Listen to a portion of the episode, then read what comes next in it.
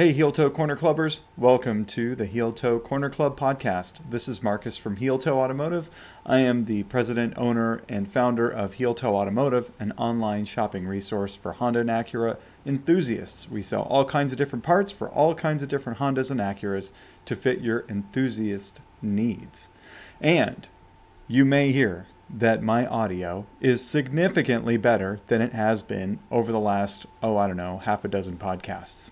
I've gone um, back and forth and up and down with this podcast, and I'm trying to hone in on um, a methodology that not only gives me an ability to be consistent, but have good quality.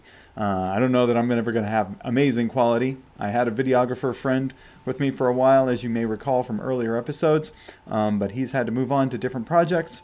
And um, as I've had to move on to different projects too, I've had to make this process a lot more simple for capturing podcasts. And uh, for a short time, the quality suffered. Uh, and we're clawing our way back. I got a new microphone, as you can probably hear uh, right now through your speakers. And I actually figured out how to increase the video quality on my podcast camera as well. So if you're watching on YouTube, you're probably getting the best experience possible for me to do at this time. Also, uh, during Cyber Week, I was trying to do, um, I guess it was Black Friday week. Cyber Week is the week after. But during that week, I podcast every single day in an effort to get myself in a habit of podcasting daily. I think that was a little bit of a stretch. Um, I don't know that podcasting daily is something that I actually really need to do. Um, and as it turns out, by the following week, I found it's not something I'm really fully capable of doing without putting a lot of concerted effort into it. Because the following week, I really didn't podcast very much. I think I only did three days, and I didn't even publish everything that I recorded, and here I am in the week after Cyber Week, and I think this is my first one I'm recording. In my own defense, the new microphone caused me some technical difficulties, so I actually recorded two podcasts that I had to re record to get to this one. So, anyway, that's a little bit of rambling on about me and podcasting and this whole exercise.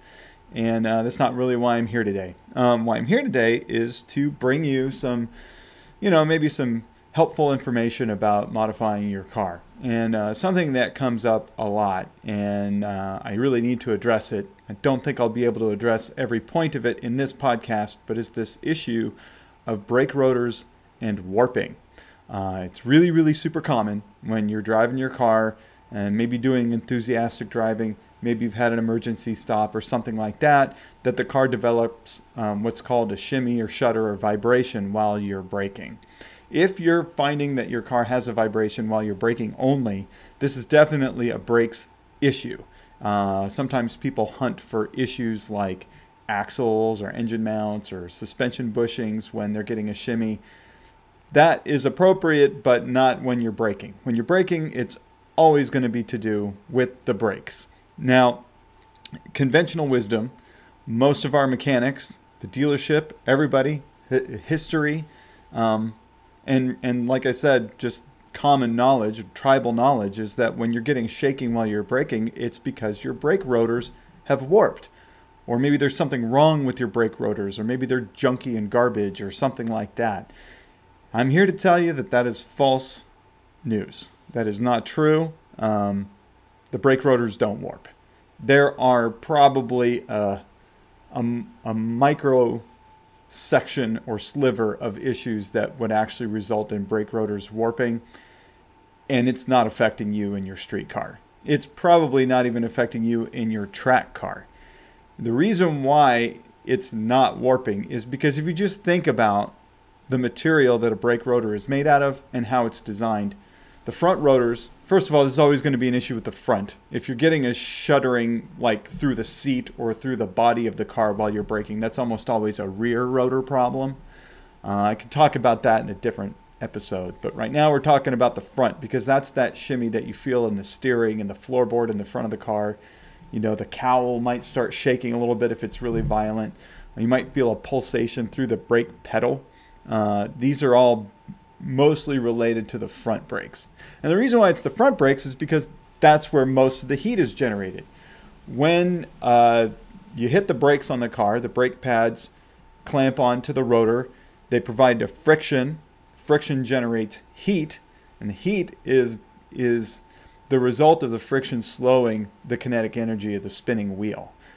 The uh, tires want to keep moving as they're gripping the road, and the road is moving along underneath the car, and they're providing this counterforce. So really, what the what the friction of the brakes is doing is slowing the um, movement of the wheel as it's trying to fight to keep going against the road.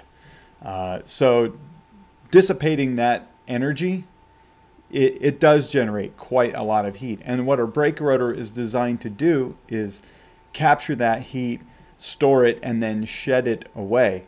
The brake rotors are vented um, on any modern car. They're, they're going to be vented. And that venting provides a cooling action that gets the heat away from the brake rotors so that you don't have them overheat and break and crack and, and such like that. Uh, but the material itself is extremely stable. It it's designed to take the heat from braking, hold it, and get rid of it. If brake rotors were commonly warping, that would mean that there was uh, maybe a design problem, or maybe they were uh, not made out of a good enough material. They would they would have to reach a certain temperature that was super high and then cause them to, to get to a point of elasticity. And then when they would recool, they would cool down in a different shape. I think that's what we think of when we think of this, this problem that's happening. But it's just not practical to think that way. The brake rotors are designed specifically to be a heat sink for the kinetic energy that converts into thermal energy with the braking of the car the counterpoint to this is, you know, the, the, the technician or whoever gets in here and says, well, I've turned them. You know, you're you're flat out wrong. I've put a rotor in a lathe. I've done a quick way lathe on a car. I've turned them, and I've seen high spots and low spots, and and something that only could be on an out of true rotor. Well, I've seen that too. I I've been a technician, at least a, a technician's apprentice, and I've done brake uh, rotor turning and I've seen that also. And, you know, maybe there are some certain situations where you're going to have outliers where the brakes were overheated to a point where they would they would distort like that. But I'm going to tell you right now, if those brakes aren't purple, they didn't warp. Just think about it. The the amount of heat that's required to actually distort the metal, it'd have to be glowing red hot. Um, and how would that not discolor? So if that rotor wasn't discolored, then you can explain to me how it was warped. It just they don't get that hot. Okay, well, but what are the high spots? What's causing the shaking if it's not the rotors warping? It has everything to do with the brake pads, not the rotors themselves. The brake pads are actually the component that's generating the heat that's being taken on by the rotors. The brake pads get hot, um, and they provide that frictional coefficient to cause the braking to happen in the first place. Part of what makes the brake pads work the way that they do is when they get to a certain temperature during the bedding in process, they'll break down a little bit on the mating surface face and put a coating or transfer layer, as it's called, on the face of the rotor. This transfer layer is important because it actually helps the brake pad mate to the rotor surface really well. It will grip itself better than it grips just bare metal. And uh, so, whenever you need to do a braking event, that transfer layer helps the brake pads bite in and stop the car. If you had to brake with fresh, clean, bare metal rotors every single time, it actually wouldn't brake very well at all. And you'll know this if you've ever put new brake pads and rotors in a car the first time you go out and drive it, braking isn't all that good until you get them heated up a little bit and then they cool down and then your braking starts working really pretty well. That's the transfer layer at work. The key to putting the transfer layer onto the rotor is to get the brake pads up to a break in or bedding temperature. Now, whatever temperature that is depends on the brake pad compound that you have. Brake pad to brake pad to brake pad, it's going to be a little bit different. The point is you're going to heat them up and generate that transfer layer. Okay, we're still not at the shaking yet, but we're getting there. If you understand the concept of the transfer layer, then you probably understand the concept of the brake pad breaking down and providing that transfer layer on the face of the rotor, and that the face of the rotor now is no longer flat, necessarily speaking. It's not warped, of course, it's not uh, having a lot of runout, but it is the type of runout that you could measure under a microscope the transfer layer that's there. When you have a brake pad in the vehicle that you're consistently reaching that bedding in or transfer layer temperature, you're going to continually build up that transfer layer and you're not going to build it up evenly. As it builds, it's going to get more and more uneven as you go. And unfortunately, a lot of brake pads, they'll just start building on themselves. This transfer layer is going to get way out of whack. You'll end up with really high spots and some spots that are low. You'll end up with some spots that have a higher coefficient of friction and some spots that have a lower coefficient of friction. And as the brake pads, when you apply the brakes, contact these high and low spots and high and low friction spots, that's where this pulsation is coming from. That's right, the brake rotors aren't warped. It's a transfer layer causing this uneven situation on the face of the rotor. Why does it happen? Well, it happens because oftentimes the brake pads that are installed in the car from the factory or from the previous owner or whatever just aren't really matching your driving style and the weight of the car and you know the amount of braking that you're doing sometimes people put more heat in the brakes than other times and if your brake pads aren't matching the other scenarios like the other variables of the weight of the vehicle the way you drive the car your normal driving routine then you're going to end up overheating the brakes through no fault of your own just by driving the car normally like normally for yourself I'll give you an example. If you live on a hill, that means you're coming down that hill every time you leave your house to go wherever you need to go. And every time you come down that hill, you're building up heat in the brakes. Well, long hills, especially if you have an automatic transmission car, you're kind of riding the brakes most of the way down. At a certain point, you start getting some shaking or some degradation in your braking, and it doesn't feel very good. Uh, good drivers will downshift into a lower gear and help the engine braking down the hill. You'll notice, though, that that uh, difficulty with braking or that unsmoothness in braking usually clears itself up after you've driven around town for a little while or come off the highway and done a braking event. This is because the brake pads were getting a little hot, you were experiencing a little bit of fade, and that transfer layer was getting a little out of control when you go drive the car normally, and especially if you get up to highway speed and do a braking event to slow yourself down when you get off an exit, you're going to reheat the brakes, but in a more smooth and consistent fashion, clear away that transfer layer buildup that you had. Um, but you know, the next time you go down that hill, you're just going to build it up again. So you you may experience some inconsistent braking if you're the type of person that lives on a hill and heat up the brakes every single day you leave your house that's a common story that I hear. So, what do you do to combat this? Well, the engineers who design brake pads and the ones who pick which brake pads go on your car from the factory are trying to select a brake pad that's going to work for most people in most situations. And I'm going to tell you right now uh, if you're listening to this podcast, you probably have a Honda car. Honda is extremely conservative with the brake pad compounds they install in their vehicles from the factory we all are enthusiast drivers. Most of us like to drive kind of sporty. The cars encourage us to. The powertrains work great, the chassis work great. The tires from the factory are probably pretty lame, we've probably upgraded them. But if we haven't done anything with the brake pads, those brake pads aren't really fitting with our driving style. Um, the brake pads that they choose are more for an average driver or a below enthusiastic driver who's just sort of driving around town and never really has higher heat braking events.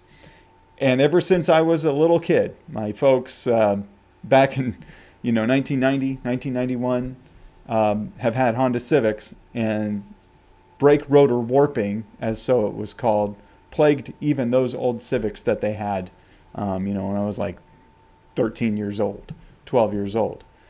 They've always done it. They've always put brake pads in cars that are designed to be quiet and low dusting and unobtrusive to the driving experience in terms of it being from an NVH perspective. But uh, ironically, as soon as you start driving the car, and I mean an average driver has no problem generating enough heat to cause irregular breakdown of the brake pads, and then they'll create an inconsistent transfer layer. And the factory's done a really poor job of educating the dealers or even admitting themselves that different brake pads are needed. The car's got to go back into the dealer. The dealer will turn or replace the rotors. They'll put new brake pads in, and it'll brake great for now until six, eight months down the line when that shaking creeps back in again as the transfer layer incrementally gets out of control over time. It might be a short amount of time, it might be a long amount of time, but eventually somebody's complaining about their brakes again and this vibration, and damn it, my rotor's warped again. Well, all you got to do is experience that once or twice, go to the aftermarket, get a set of brake pads that works better, Hawk HPS pad, EBC green stuff, maybe it is, or uh, StopTech Street Touring or Sport pads, any kind of brake pad that's actually a higher grade of material. And I don't want to mean higher grade in terms of quality, just able to withstand higher braking temperatures will open up that temperature range window to allow you to do your normal driving without destroying the rotors by putting an uneven transfer layer on the rotor. It doesn't take a whole lot, but that's what it takes. Just a different set of brake pads than what the factory specified. Not everybody's going to have this issue. Not every single Honda is plagued with this issue. I had mentioned this on the forums at one point, and um, somebody said, "Well, my S2000 doesn't have this issue. I'm using OEM brake pads." Man, do you know how many different brake compounds there are available for the S2000? as they incrementally changed the spec of pad over time. Many of the Honda vehicles have had superseded pad part numbers where it used to take this part number and then it bumps to another part number. And why do they do this? Well, it could be a change in manufacturer, but oftentimes it's a change in the brake pad compound as they continually try to change compounds and get in front of the issues so that the very minimum amount of people incur, encounter this uh, warping quote unquote concern but ultimately, that's what you need. You need new brake pads. You really don't even need new rotors. And most of the time, you don't even need to resurface your rotors. If you're experiencing this shimmy today, all you really need to do is put in a higher grade of brake pad, go out, rebed the brakes again. You'll clear up the transfer layer that was there from the old weaker pads and install a new transfer layer from the new pads. The braking will be smoother and you should experience a better overall driving experience over the long term. You may experience a little more dust.